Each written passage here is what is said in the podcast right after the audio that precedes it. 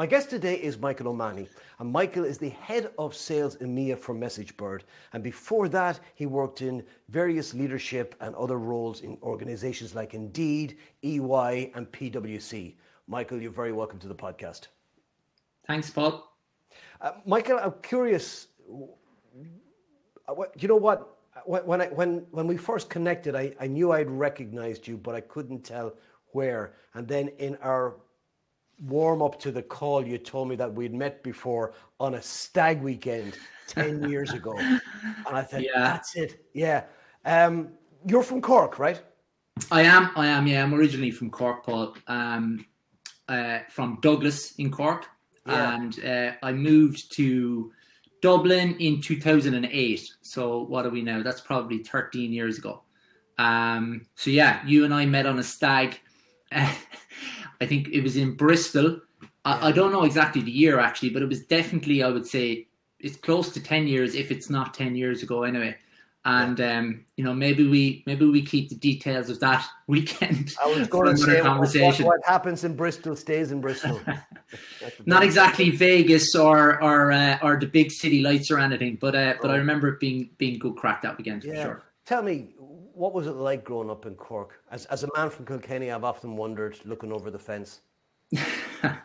well, we had many duels, Cork and Kilkenny in the GAA for sure over the over the course of the last few years. But um, yeah, look, it was it was uh, I guess from my own childhood. I, I grew up um, one of six kids, so quite a big family. Uh, I have four sisters and one brother. Um, I guess you would probably describe us as I, I, a typical working class family, Paul. You know, my dad, you know, had many, many different role, uh, jobs and roles over the course of years, ranging from, you know, some of the funnier ones are, are, are driving ice cream trucks to, I think he had pool tables in, in universities and all that types of stuff. But for, for the most part, he was, um, he was in construction. Um, and was a labourer himself, and then kind of was a subcontractor. So, so you know, had a few people working for him for, for the last kind of 15, 20 years of his of his own working life there. And my mum was a was a housewife, really, uh, as you can imagine. She was she was quite busy with six kids and uh, and making sure that we had um, that we had everything we needed and wanted, which was uh, which was obviously fantastic. So, I you know, we we had a fantastic childhood in Cork. Um, you know, we were uh, heavily encouraged to go into sport at a young age and and all that kind of stuff. So you know, big into the GAA and, and, and soccer and golf from a very young age. And, know, my parents are both sport mad people. So that was a big part of us as, as kids and, and growing up was, was, you know, going to matches or being encouraged to, to participate and stuff, which, which in hindsight was fantastic, right? Because I think, look, you know, sport, you know, it gets you out there, it, you know, it develops you socially, also teams and, and just for, for, you know, developing friendships and so on. And, and most of the friendships I have in Cork now, um, you know, are still from, you know, when I was six, seven, eight years of age going to hurling practice, you know. So, um, you know, typical enough upbringing, I would say, Paul. Like, you know, you, you went to mass at the weekend. I was an altar boy for a few years, and um, you know, you'd go you'd go from uh, you'd go from hurling training to, to, to the church on a, on a Saturday night or a Sunday morning or whatever. But um, but yeah, it was it was a great childhood, and uh, and uh, yeah, yeah, I was going to say, where did you come in those six children? I'm the second youngest. Second youngest. So I have three older sisters. Um, three sisters came first. Yeah. Then I have a brother, and then yeah. there was a six-year gap to between yeah. myself and my brother. So I reckon I I could have been a, a, a mistake there. You know, I think they might have tried to stop it after four because there was a six-year gap. Um, but then they had they had one more after me then as well. Yeah. So how does having three older sisters shape you? Um, well, I mean, you, you definitely, I think, look, you definitely tend to uh, have a lot of respect for women. I would say, growing up with a lot of sisters, and you know, I think you know we're we're a very close family. Actually, all six of us. Uh, we're quite lucky in, in that regard. You know, we're we're very close, and you know, we're talking every day. So I think growing up with sisters, you know, I would say more so even than brothers, they, they definitely keep you in check for some things as well, you know, like growing up, you know, if one of my older sisters told me to cop, cop the F on, you know, more so than my brother telling me, I probably would have taken it on board more so. Brothers you know, keep you in trouble. Sisters keep you in check. yeah, yeah. Like the brother tends, you know, we were kind of getting up to things together, maybe. But um, but when your sisters, you know, try and knock a bit of sense into you, you know, I, I tended to listen a lot more to them. So I think in terms of shaping me, like, you know, uh, you know, I've, I've two of my two of my older sisters are in sales as well, in, in leadership positions as well. So, you know, I think. Uh, I'm lucky enough to have those types of sounding boards in my own career as well, in terms of bouncing things off them um, from time to time when we need to, or just having general chats about about career talk, or if you need any advice and stuff like that. I think it's it's it's really great. Um, but yeah, look, I think you know having four sisters, uh, not necessarily just the three older ones, having Yeah. four sisters, you know, you become uh, very accustomed to the, the different things that they go through and and definitely I would say that uh, you know of uh, nothing but respect for them and Yeah. uh, and and women in general at the moment. Yeah, I'm curious, knowing that uh, from what you say that you've got sisters, uh, family members, who are like yourself, who are in leadership roles, doing really well for themselves, and all tight knit as a, as a group. I mean, I, I don't know there's anything more any parent could ask for. It's not something every family, every parent gets with their children. I'm curious to know what were the values that your parents drilled into you guys that has ended up in that situation where you're all doing Yeah. well, all in leadership roles, and all working well together. yeah. Um,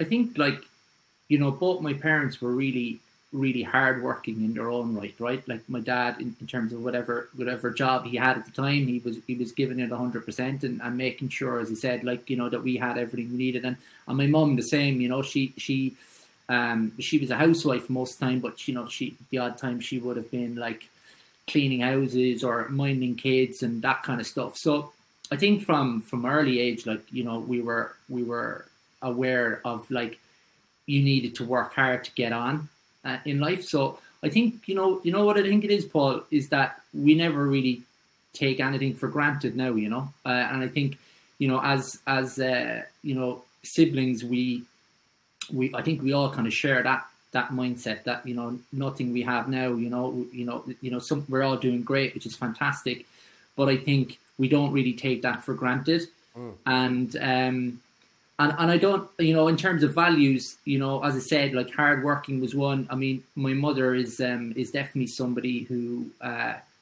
was a very caring person, or is a very caring person. God, she's she still is, um, but would have been always like one of these people who would have been uh, caring for elderly neighbours when they needed it, or um, you know anything like that. And I guess you know when you kind of grow up around somebody like that, you know she was you know very kind of in the community, or you know you know she, she's quite a religious person, you know in the church and so on. You know people be coming to her if they needed help or advice on certain things. And, you know I think some of that just kind of rubs off on you, and I think it rubbed off on all of all of her kids, and all of which is all all of me myself and, and my brother and sisters, and um, and I think you know that type of uh, mentality that we were exposed to growing up has has kind of rubbed off, and, and we've all just been.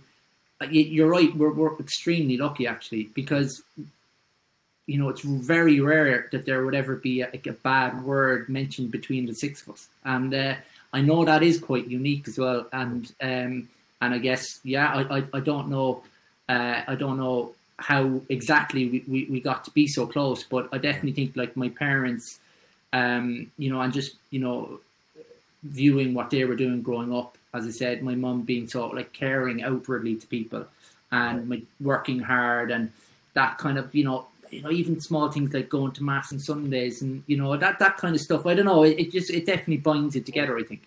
Yeah, no treasure. It is a it's a rare commodity, that's for sure. Um, it's fine when you're younger, but as you get older, a lot of people go their own way. Um, however, Yeah.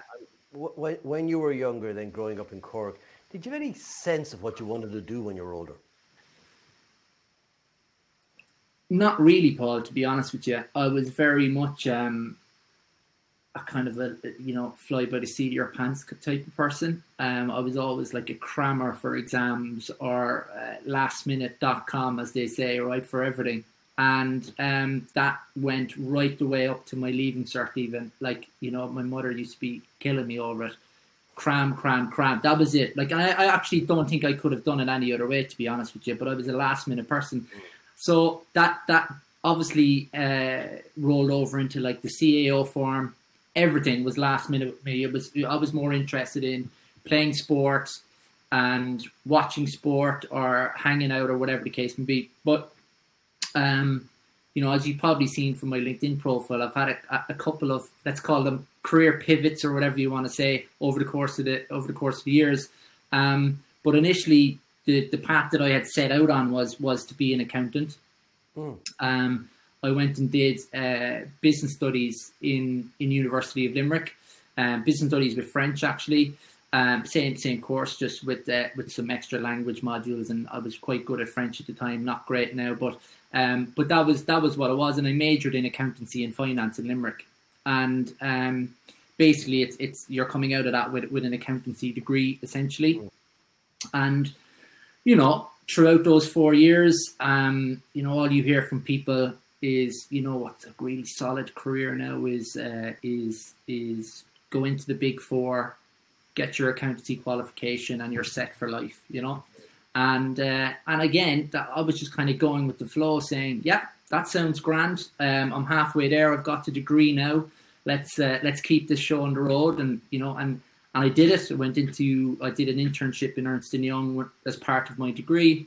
Did really well there. It was it was there for just eight months, and then when I left, uh, when I graduated, I moved into PwC, into their uh, their advisory uh, and, and, consulting team. And uh, so I started off on the path to be an accountant. And uh, I did, you know, the three and a half year, tra- the training contracts are three and a half years there. And, uh, you know, it went okay. I was never really fully invested in it though, Paul, if I'm being honest with you.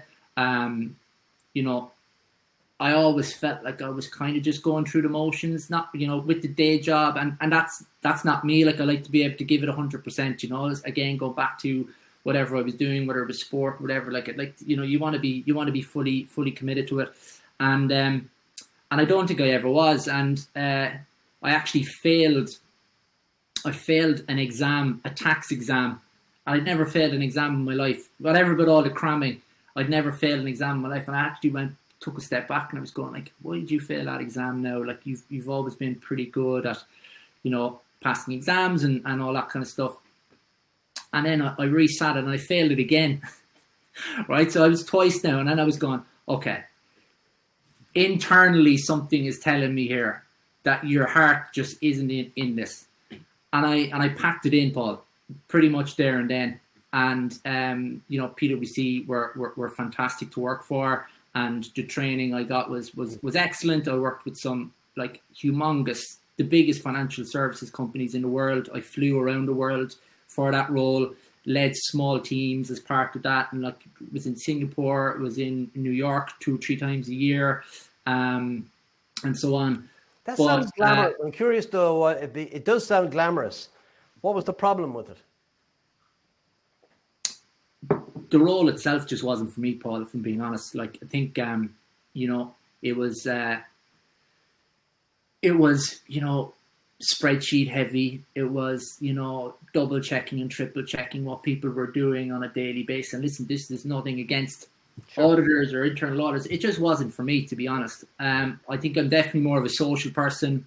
Mm. I wanted to be out talking to them um, you know, the best part of the role was, was meeting those people and, and having the conversations. The worst part of it then for me was documenting the conversation, right? It was like having to go through all the spreadsheets and, you know, I, I didn't mind the, you know, meeting the, the, you know, quite senior people in these big companies and talking through what they're doing on a daily basis and all that. It was, um, it was all the admin stuff and, and, and, and it just didn't fit in with what I wanted to do. And, and, and, um, you know, I guess what you have to think then, though, Paul, in these scenarios is is like, is this is this what I want to do for the rest of my life? Mm. And and that's ultimately the conversation I had to have with myself. And again, this was where uh, my siblings came in very handy for for a few chats in this regard. And um, I eventually went to see uh, a recruiter about different roles, and I was basically going in there as an open book, saying, "Look, here, here's my experience so far. You know, I'm not sure this is exactly the road I want to go down, but like, what what do you think?" And, and looking for a bit of guidance, really. And um, and at the end of the, you know, I was talking to a recruiter. I'd say within 20 minutes, the MD of the recruitment agency had actually come in and, and sat down, and we had a meeting with the MD and the recruiter and myself for about a half an hour, and I came out of there with a job offer in the recruitment agency itself to start up their accountancy practice desk, which was going to be brand new, a brand new piece for them. And uh, so completely different to what I was doing.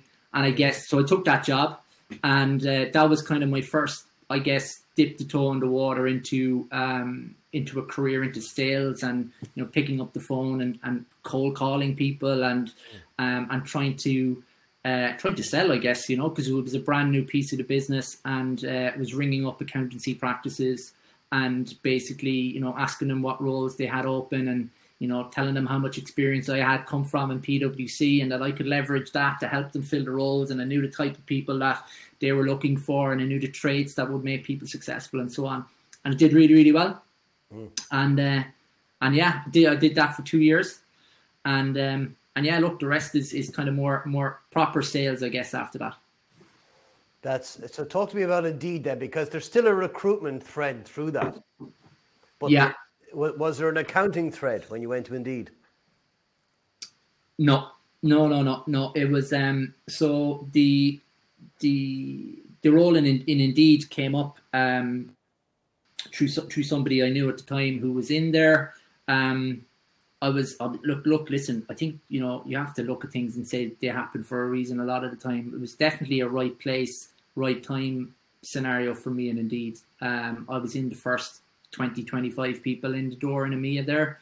Um, so the very first sales team, Paul, um, as an account executive, and you know things were really just getting going. Uh, nobody really know, knew who who indeed was in in Europe at all, and um, you know, my job in there was to ring recruitment agencies and uh, get them to advertise their jobs on the job site and uh, and so on. And you know, I was I was looking at like Monster.ie for example, and seeing what com- what companies they had on theirs, writing down the list of names, and then finding their their phone number on Google or whatever, and, and ringing them up. So there was a lot of a lot of outbound cold stuff. Like we had a we had a running joke in the early days, like um, you know, the, the the, the typical answer was indeed never heard of you.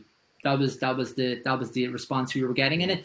But it was uh, it was fantastic. But I guess look, as, as I'm sure you know that the the growth that Indeed has had over the last few years in Dublin oh. and in EMEA is fantastic. Um, and I was lucky enough to, as I said, get in there early, and you know it was really my first real techie sales job. You know, coming from a, a recruitment background for two years obviously, if you think about it, one thing did lead in nicely to the other. You know, I wouldn't have got the recruitment job if I wasn't there to talk to them, if I hadn't done the three and a half years in PwC, and I probably wouldn't have got the role in Indeed if I hadn't done the two years in the recruitment role. So it all fed in nicely, even though it feels like it was all a little bit disjointed.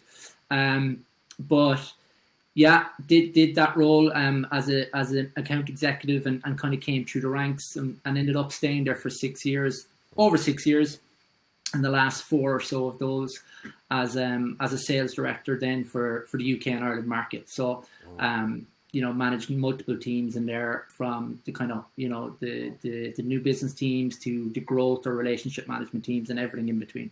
You mentioned when you went from the recruitment company, you said into proper sales. Uh, I'm going to get myself into trouble here now. No, no, no, no, no, I, I, I, I understand where you're coming from, and because I would imagine you, you presented yourself when you were in the recruitment company really as the accountant. Oh, 100%. yeah, yeah, yeah. So it's the accountant with a with, with, with the accountant who sells. Yeah. But now when you're going into Indeed, it's not the accountant who sells. It's pure It's the recruiter. It's all, it's all sales because nobody cares about your accounting experience when you when you're That's in gone. Yeah. Yeah. yeah. So, so, I understand. Um, I'm interested to understand a little bit about some of the personal challenges you would have gone through. One from a sense of shedding off that identity as an accountant, which is a respectable identity. going into a place. I can imagine your mother going, "You did what now?" Oh, Paul, you've you know no idea. said? I, I can imagine her going uptown in Cork, going, "You know, you know, my son's an accountant. He, he's just going through a bit of a wobble at the moment." You've no idea how accurate that is, Paul. To be honest, you've no idea. Like, listen, she, she's great, right? And she, she'll um, she'll obviously support you in everything you're doing. There's, you're absolutely spot on, though. What you mean? What you mean? You're you're leaving PwC? What do you mean? What does the recruitment mean now? What's the, is that still accountancy? Uh, no, mom, that's that's a completely different role. It's a completely different career decision altogether. Um, could you go back and do the exams in a couple of years? That was the other one. And I was like, I probably could, you know, Yeah. but like, mom, I, I don't think I don't think I really want to do them. Okay, but you might change your mind yet. And like, you be, you know, I got that for a couple of years, Paul, you know, and like, you know, I'm even in, I'm probably even in Indeed at this stage as well, and go, would you not think about it? You know, I get that. That's, but so, um, that's such an Irish mammy. yeah, yeah, yeah, yeah. But it's just it's look, it's a safe, it's a solid job and career. It's something that you know she understood. Yeah, You know, if I tell her I'm selling, you know, advertising software to to tech companies around the world or whatever, you know, the the, the, the comprehension goes down a little bit. So she's Yeah, probably yeah, like, well, yeah. I could understand what an accountant was, you know.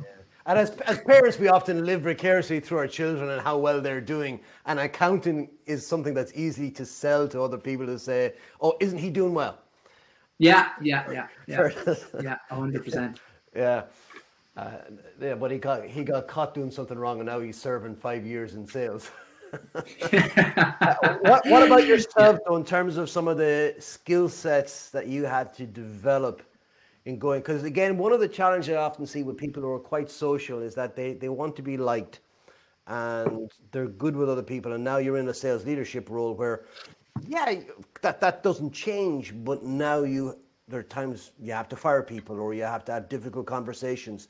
And I'm interested to know um, if that was something that was ever a, an issue for you. Uh, I would say yes, yes. In the early days of of you know when I became a sales manager or sales leader first, for sure. And I think you're right in what you say. You know, social people, you know, they like to be liked.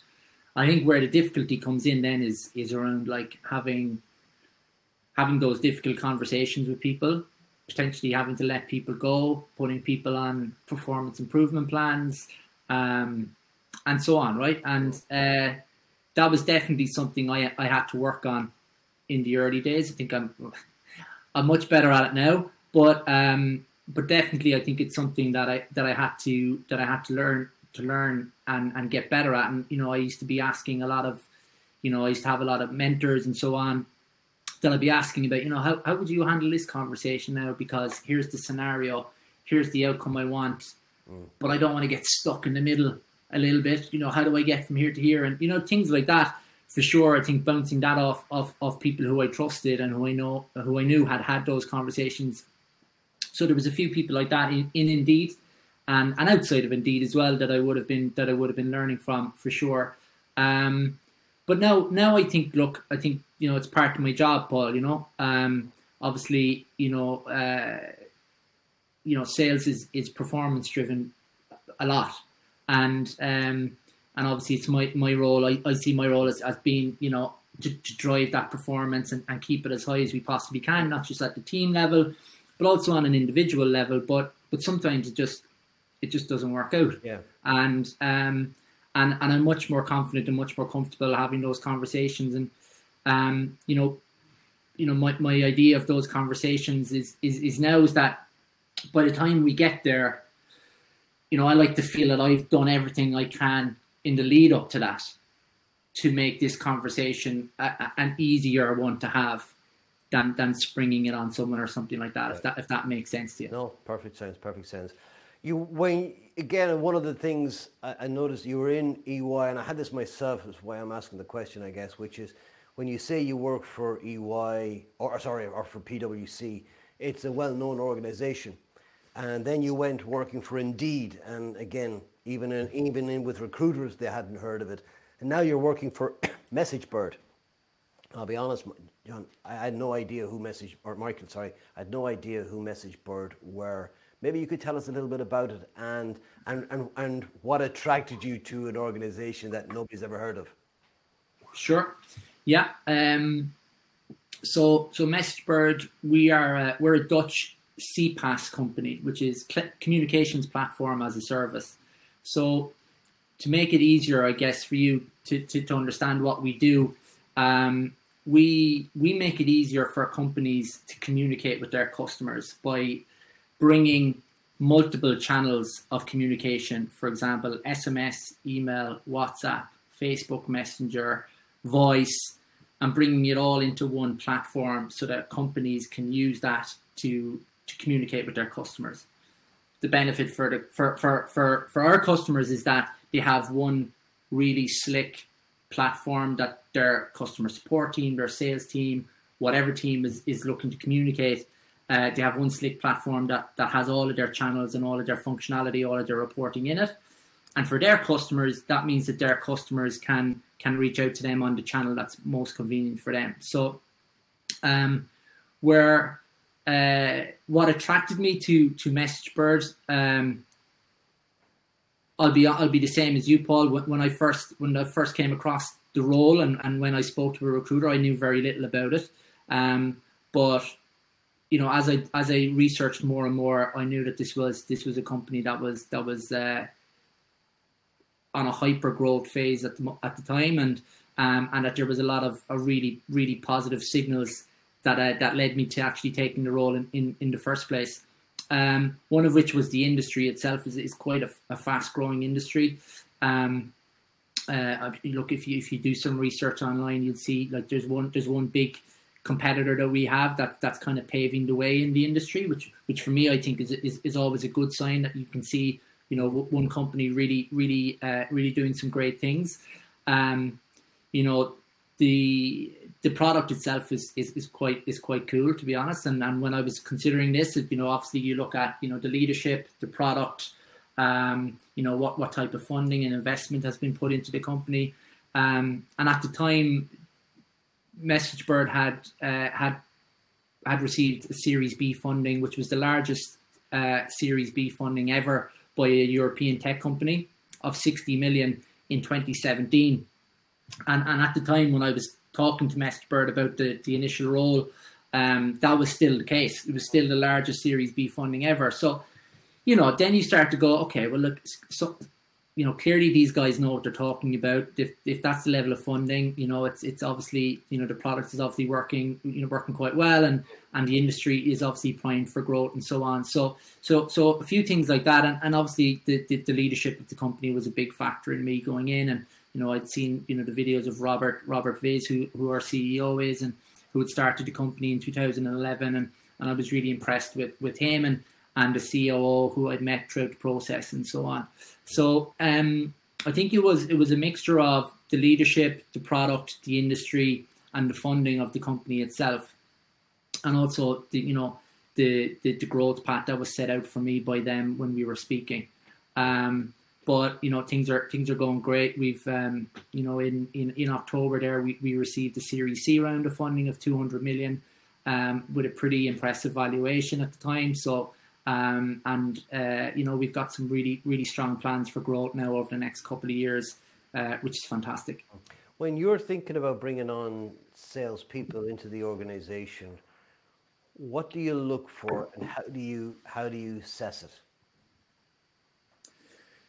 So um, there's obviously a few things you're, you're looking for. Uh, you know, one of the key things for me is is uh, is is motivation, Paul. I think you know how motivated is somebody to come in. You know, obviously, look, you're looking at their previous ex- previous experience in SaaS sales and what's their track record as as a, you know as an individual contributor and you know how successful they've been in previous roles. But you know, a lot of the time you get a lot of similar candidates like that, right? You know, they've got, you know, three, four years experience in, a, in another tech company. You know, seems like they've been they've been hitting quotas. They've been successful. They maybe have moved up and got promoted once or twice, or whatever the case may be. And to me, then when when I'm when I'm when I'm you know doing that comparison between candidate A or candidate B, for me, it always comes down to like you know how hungry is somebody and how motivated are they I think I've been lucky to work in companies where the opportunity has been has been quite big for for somebody. And you mm. know, I always used to say like, you know, where where opportunity meets motivation, you know, great things can happen. And you know, when I was hiring people into my teams and Indeed, you know, I knew the opportunity for the right person was going to be massive because I'd come through that progression process myself. And I knew that the right person coming in could do the same. And it's the same in MessageBird, I think, where the opportunity is is is is quite big, where where we're a growing company now, big time, um, uh, who who are doing some great things. And I think when you have somebody who's quite motivated, matched with the opportunity, that that's really what I'm looking for to see is is, is that there. I mean, look, you can go through your and check your boxes off about if they got enterprise sales experience, have they, you know, are they going to be good collaborating with internal stakeholders, you know, can they influence decision makers and so on and so forth and all that kind of stuff. Boils down to me then is going, okay, he's got all of that stuff. How are how are the, the intangibles, so to speak, or and, and so on, and that's that's really what separates candidates for me when I'm hiring. Mm. Uh, what considerations do you have to take into account where people are predominantly working from home and maybe for a long time to come? Considerations in terms of me managing a team, is it? Yeah. Or from a hiring perspective. Bonding and their motive, their motivation, etc. When you don't have people together. Yeah, yeah. I mean, it's it's tough, Paul. To be honest, right? Anyone that tells you, "Oh no, it's the same," you know, managing team remotely, you know, it's all going fantastically, swimmingly well. I think they're probably telling you some porkies, like because it, it's definitely tougher. And um, you know, I've got people on my team who I've never met, right? And I've people who who are there a year and I've never met them. And um, and you know, like you definitely you, you miss that social interaction. I was always somebody who who liked coming in and, and having a bit of a chit chat in the morning, making my cup of tea or, or whatever. And I always make a point of having a, a, quick chat with everyone on my team in the morning, even if it was just like 30 seconds. Mm. Um, and obviously that you don't have that. So in terms of considerations for me, I try and um, I try and check. I know it sounds bad, but check in as much as I can. Like not checking on. There's a difference yeah, yeah, between yeah, checking on someone and checking in with someone. Yeah, But but checking in is just, hey, how's it going? Like it could be just a Slack message in the morning, for example. Uh, you know, um, how's it going? Did you know you told me you were doing something yesterday evening? How'd you get on? Or whatever. Um, and and I think that's important. And um, you know, just making sure you're checking in with people regularly. Like you know, whatever anyone says about working from home, you know, I'm lucky, right? I, I'm, I, I don't have any kids. I'm actually expecting my first kid in a few months, so so that's exciting. Congratulations! But uh, thank you. Um, but you know, my house is generally quiet, right? Like, so I, I don't have any that's distractions. I know, I know, I know, and I'm waiting the for the few months. It's okay to sleep a lot, but after that, oh, yeah, start to yeah, no, I'm waiting. I'm waiting for the uh, the the the that all to change and the proverbial something to hit the fan and all that kind of stuff, right? But um, but for the last, but since the start of lockdown, I've been lucky. But I know other people don't have it quite as, as good as that, right? So I think you know being very conscious of people um people having having stuff like that going on in their house and you know I, I use the phrase life happens a lot so you know if somebody can't make something or something happens good that's fine life happens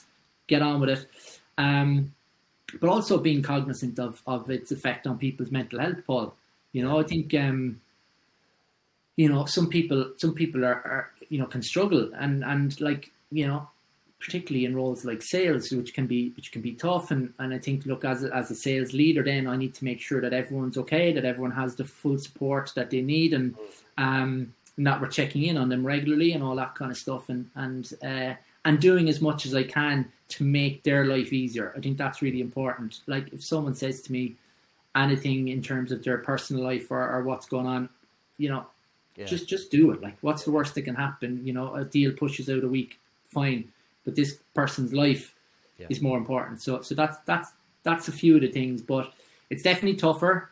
Um, I'm a I'll be a fan of you know MessageBird's actually uh, we we we we rolled out a work from anywhere policy, Paul, which basically means we're we're a fully remote company now, uh, but we we're keeping uh, certain office hubs.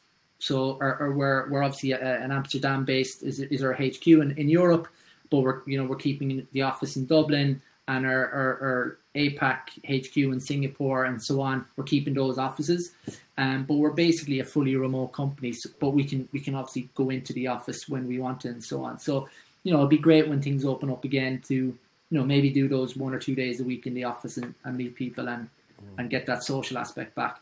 What are the first things you? I, I want you to imagine that all restrictions disappeared in the morning. What is the first thing you do from a professional perspective, work related perspective, and what's the first thing personally you would do?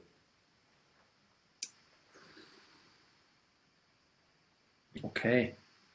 Well, I've been missing. I've definitely been missing a pint of Guinness, Paul. I'm not going to lie to you. Um, with my with my friends, and um, so that that's probably the first thing I'd be doing was was seeing, you know, can I get a table in uh, in Toners or one of those uh, nice Guinness spots, uh, maybe in Keogh's on um, on South Anne Street, and try and, and try and get in an hour and a half in there and, and get a few points in and meet people I haven't seen for, for a long time, to be honest. Uh, so that's the personal piece. Um, from a professional standpoint, look, it'll be great to get into the office and, and meet the team. As I said, there, there's people who I haven't actually met Yeah, that physically yet. weird. It is. It is weird, and we actually we have a laugh about it every now and again. You know, we'd say, "Look, yeah, look, we'll, we'll have a chat about that when I eventually meet you." You know, and um, uh, so that would be the first thing. Be looking forward to actually meeting those people that I've hired over the last, you know, whatever it is, 12, 14 months, months or whatever, thirteen months, um, and getting to meet those guys, right? Because look, you know, Zoom is great and Google Hangouts great, whatever you're using. Um, but you know, there's no there's no real substitute for, for going in and, and, and, and having a chat face to face with someone and um, and uh, and social and the social aspect like that. So yeah, definitely meeting the team. Um, I think it'd be great, and you know, going for a nice meal or something with them, and, and bringing everyone in Dublin out. And, you know, I'll have to definitely, you know, half of my team, if not more, is, is based in Amsterdam as well. So, um, you know, if the if the uh, if the restrictions lifted, I'd, I'd be I'd be on a plane pretty much straight away over to those those guys and girls as well, um, and and making sure I'm, I'm meeting all of them again. There's people based in Amsterdam that I've hired that I that I haven't met either. You know. What have the positives been for you in the last year? What are the positives? Um, coming out of lockdown, Paul. You mean yeah? You know, being it, so actually the opposite in terms of not so much lockdown, but just we've had to adjust our lives, and some of that has to be positive. Some of that has to give us a sense of maybe stop to pause, and for some people it might be now you don't have kids, see, so you, but if you did, maybe more time Yeah, with yeah. kids might be a positive, for example. Yeah, yeah. No, I hear what you're saying. I hear what you're saying. Um, I mean, look, I- get down to the brass tacks of like small things as well, like right, like the, the, the commute and all that kind of stuff. I can I can do without that, Yeah. right? It's that's, fine. That's a, that's a big thing that takes up Um, a lot of people's lives. But like you know, when I think about it, I, I've definitely been more productive, and there's no no ifs, buts, or maybes about that. I think uh, I'm I'm definitely putting in putting in more hours, whether that's a positive or not. But I'm definitely more productive, and, and a part of that means that like basically my, my commute time is is uh is is gone, and I can I can focus now pretty much straight away. Once you're showered and ready to go in the morning, you're you're you're locked in. So I definitely think think that is a positive. Um, you know, I think that companies probably having to consider the remote and hybrid way of working is definitely a positive. Um, so whilst I'm saying I can't wait to get in and, and meet people, I, I do think that a hybrid working model is, is going to be the way forward for many companies. And um, and I think look, their, their hand has been forced on that really over the last 12 months or so. Um, but I think that that's an overall positive because, um, you know, from my perspective as a leader who, who's hiring quite a lot, you know, it kind of opens up a lot of doors to where I can hire these people as well. And, you know, I've, I've just hired a, a leader, you know, on my team uh, in Spain, for example, who has like unbelievable experience. Now, he, worked in Dublin for many years, but, um, you know, someone like that, I, I might have, I might have found it more difficult to hire in Dublin or in Amsterdam, for example. Um, but um, I think, yeah, you know, companies having to rethink what the future of work looks like in those scenarios I think has been a positive, to be honest. And um, there's also been some really cool technologies come out of the woodwork as well over the last year or so, right? Like, you know, not I'm not just talking about Zoom and, and the increase in people using that, but you know, I, when I you know look at companies like Hopin, for example, I'm not sure if you're if you're aware of them, like the the, the, the virtual Hopin, H O P I N. No, what, so what do they do? They're like a they're like a like a virtual event platform. So you know you can have like big big conferences through their platform, and and, and it's really really cool. Um, things like that, I think coming out coming out over the last twelve months. Now, some of these companies were already there, and obviously they just came into the general, I guess, consciousness mm. over the last mm. twelve months or so. But things like that are definitely a positive as well. Yeah. Yeah. Uh, what's what's next for you when you think about the next kind of three years? Oh, I know you mentioned that the, the company's on a hyper growth path, uh, but in terms of where do you want to be with that in three years' time? Yeah, so I think like uh, I'm one of these people, Paul, who who constantly wants to be learning, learning, learning, learning in terms of my own role, you know, leadership skills, um, and so on. So you know, continue that over the next few years you know, look, who knows? Who knows what happens in the future, right? Like, who knows where I'm going to be in three years' time? I don't know. Uh, whether that's in MessageBird, whether it's in somewhere else, don't know. But you know, everything's everything's good at the moment in terms of you know. And I think, as I said, I think I've had a pretty good career trajectory to date in terms of you know going from an AE to you know you know running quite a large sales team for for uh, you know a pre-IPO unicorn now in in EMEA um, is is pretty cool. Um, so, so you know, I think just continuing that and, and continuing to grow to grow the team in MessageBird at the moment over the next kind of year or two is, is definitely you know, you know, in the direct line of sight. You know, after that, you know, I think it's an interesting one. You know, it's it's uh, you know, people have asked been asking me this quite a lot actually. You know, ex colleagues and Indeed go like, you know, you must you must want to be a VP. You know, that has to be the next step for you now is, is a VP of a big tech company, yeah, yeah, or, or of a growing tech company. You know, yeah, maybe, maybe not. I'm not sure. Hmm. But for now, I'm, I'm kind of, you know, maybe I'm still cramming a little bit. Maybe I'm still focused on the next kind of year to two, Paul, to be honest. And, and that's yeah. going to be learning more, continuing to grow out what I'm doing, and um, and I'll see what happens. If you had to give all that up, all sales, anything to do with SaaS, everything like and sales as a career, what would you do?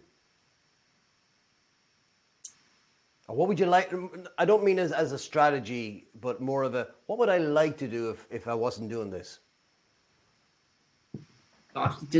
You've got your corny answers here now, right? You've got the corny answers, and you've got so you've got like, you know, I'm a big I'm a big golf fan, right? So you look at these lads playing the best courses in the world and you're going, Jesus, like that that would just be the life, right? But like that's completely dream world.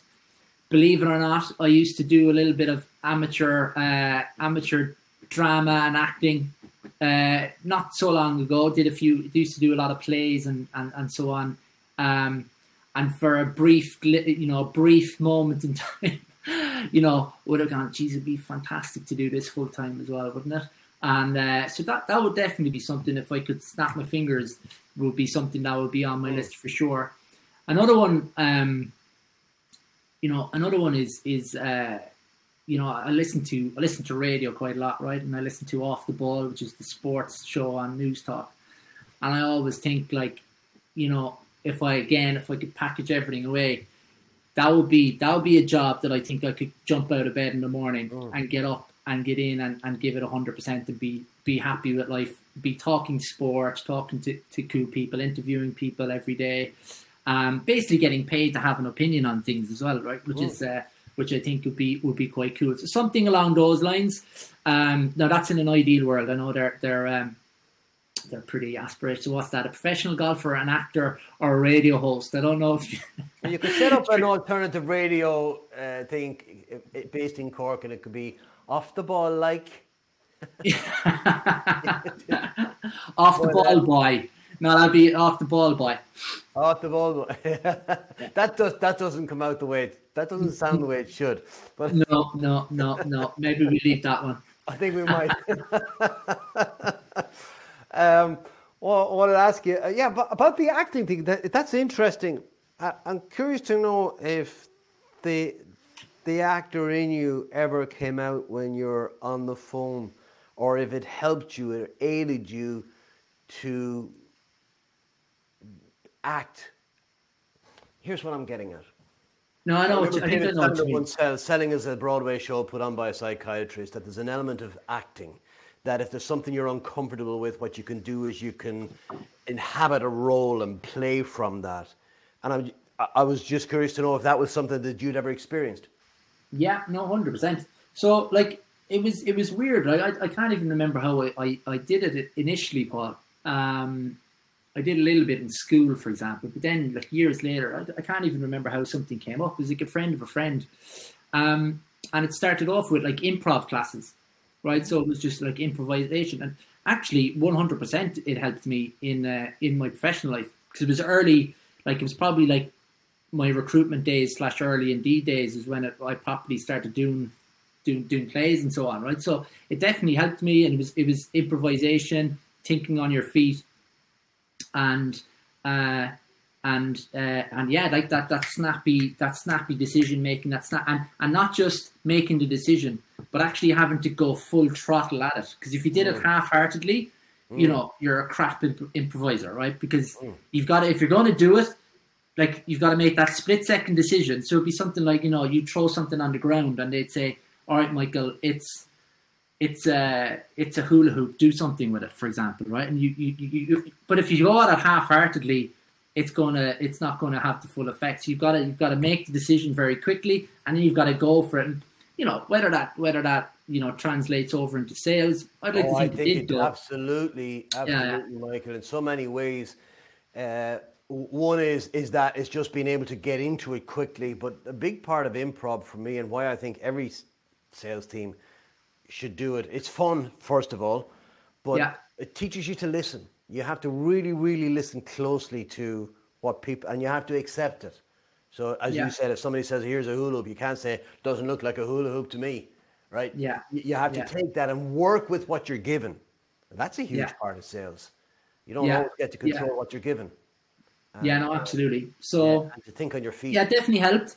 And um, and I, look, it builds your confidence and all that kind of stuff. And you know, it got to the stage where I had like, you know, people from Indeed coming to my shows and stuff. So you know, you get past the stage where you're like self conscious about it, and then all of a sudden, all of a sudden, you're just you're just the guy who does acting in his spare time and has you know plays you know at, at various times, and then you, your colleagues come and you know, it's, and it was great to get, you know, good feedback then on the Monday. It was like, you know, we had a great time and yada, yada, yada. So it Have was. Um, at work, have you tried to bring that into for a bit of fun and games with teams?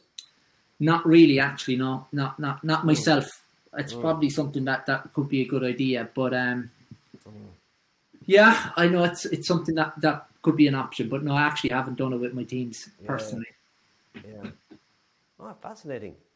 Yeah. Um, so here's here's another left field question for you. Your house is burning down, and your family are safe. They're outside. It's all good. That's the first thing. What what object would you grab if you could only grab one? Um. Okay, so I'm trying to think now. What do I have? Um. I mean, I'd, I'd definitely be looking for my golf clubs, Paul. I'm not gonna lie, they'd be they'd be on they'd be close to the top of the list anyway. You know, get where the golf clubs, get them out of there fast. Um, but you can replace them if they if they yeah. are destroyed. Yeah, I mean, look, I'm not. I don't have a lot of like sentimental mm. stuff. Mm. I don't have a lot of like. Uh, I don't. I don't. I don't really hold on to things that like that that are very very sentimental value yeah. to me personally, to be honest. Um, but you know, I guess like you know anything. I'm trying to think. I, I don't know, Paul. To be honest, is the honest yeah, answer, right? I'm, I'm, maybe, maybe it's just maybe it's just stuff. it's good that your house is not cluttered with stuff. That's good. But uh, no, the clubs is that that says what's in. You know, it's important. And uh, I, I, I have to tell you, because golf's not my thing, I have to say, but there's a reason to it. There's a story behind it. What do you play off? You, you must be good at it. Uh, I play off four. Oh, why? You, I know. Okay, that's good. Yeah. So I had I had a uh, an experience with golf when I was 14 that scarred me for life. Uh, my teacher, I had a maths teacher who was big into it, and I knew nothing about golf, as did most kids in the class. And the only thing you'd ever see on TV might be a, a 30 second clip of somebody playing the final hole and you'd see them and they'd, they'd, they'd, place the ball on the green or they'd, they'd, pick it up and put a tee down to mark it. And it was just that, that's all I ever saw of golf. So the teacher came into class one day and he said, uh, if anybody wants to earn a few quid, there's a pro am taking place in the golf club. In, it was in Kilkenny uh, mm. on on Saturday. You know, or I think it was a, I don't know, was it a pound or I think it was a pound to caddy for somebody. Mm. You got it, right? Yeah. So bold as brass, I showed up on that Saturday morning. Nobody else, none of my friends went. I went along looking at these guys and just went up to a couple of them and said, anybody looking for a caddy? And sure enough, somebody said, yeah, I, I just wait over there. So I'm waiting and these two guys come and they, uh, they tee off and they turn around. I'm still standing there waiting for instructions. so he says, come on, yeah, follow me. And I'm just pull. I, I, don't think he had a pull along. I think I might have been carrying this bag. I don't remember that yeah. whether it was on a pulley or not. But um, so we get to where the balls had landed, and one of them is in the rough somewhere, and they're looking for this ball, and I'm standing there waiting for them to find it. Oh no! And, the guy looks over at me and says, "Well, come on, help us look for the damn ball." I go, "Okay, okay." And so they're over there. I'm I'm I'm over here, and I'm looking around, and I see it. And I bend down and I pick it up and I go, Oh, Jesus. they weren't a uh, big fan of yours after that anyway. That's ever sure. played golf before. And I, I kind of going, I didn't say this. I of, well, you never asked me how I, did I know anything about golf. Shame on you. You know, you're the recruiter. Yeah, yeah, yeah. You should have asked the question. I didn't. So no, no. He said, get back. And he says, and send somebody else up who knows what they're doing. And I oh, he sat you on the spot. Uh, oh, on the spot. And then I was, and he didn't pay me either. and so I'm walking back, but I'm walking back up the middle of the fairway as well. I hadn't a, a literally, and I had a guy screaming at me, you know, get off. There's people teeing off. And of course, I, needless to say, I didn't send anybody back down. He can carry his own freaking bag after that. yeah, yeah, yeah. But yeah, there you go. I got my, my first job and fired on the same on the spot the same day. So yeah, I don't blame them. I don't blame them. I'd have fired you myself, yeah, to be honest. It's their fault. They, there. they never asked. they never asked. Yeah, I did. I did a bit of caddying myself for a few years as well, actually. Yeah. But um, it was a good earner though. Back in the day, in your my mid mid teens, uh, down the old head Kinsale yeah. in um, in Cork, and uh, yeah, drive down there at six a.m. Carry two bags around for five hours. Yeah. Uh, predominantly for, for Americans over you know, who were over on golfing holidays a lot of the time. Yeah. And um, it was great crack, great a great summer job to have actually. If you could caddy for one golfer just for an hour, just to spend time with them, who would it be? Uh, it would be it would be the main man, Paul. The easy the easy one. It's got to be Tiger. Right. You know, I know that's the that's the obvious answer, but it's it's definitely the, the absolute truth as well. Like I mean, he's he's uh he grew up watching he grew up watching him. Or I did anyway. Um, now he's obviously going through his own ordeal yeah. at the moment after crashing his car a few yeah. weeks ago. But um, yeah, Tiger. Like, I, funnily enough, I actually uh, he he played the Old Head of Kinsale when I was a caddy there, and uh, my friend actually caddied for him. Would you believe that? Right. Wow. So I've never been more jealous of somebody in my entire life. Then and still, I think to this day. Right he got to spend five hours with Tiger Woods carrying his bag. Like he was, he was probably sixteen, and I was maybe fourteen or fifteen at the time. And uh, yeah, that was uh, that was that was a big one. But yeah, would have to be would have to be the main man. Okay, cool. Uh, we're almost up on time, Michael. I want to ask you um, when when when you when you're done with this life, how would you like to be remembered? Ooh, that's a good one, Paul. Um, I think somebody like you know, obviously, I'm starting starting off my my family now, right? So you know, this is something that I'm, you know, you, you kind of the, the thoughts start that start talking in your head like what kind of a dad am I going to be, and so on. So you know, I think it'd be I'd like to be remembered as somebody who's really family oriented with good values. I think um, you know, like I was discussing at the start with uh, you know, like like my parents and so on.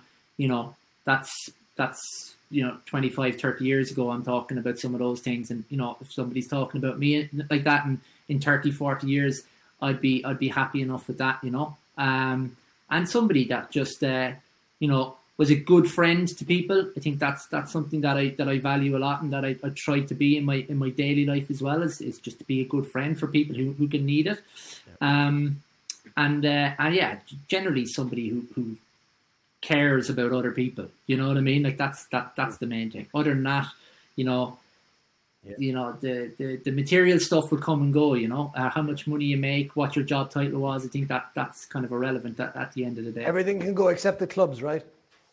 The golf clubs will stay with me, Paul. They'll be they'll be coming in. I'll I'll take the burns. I'll take the burns for that.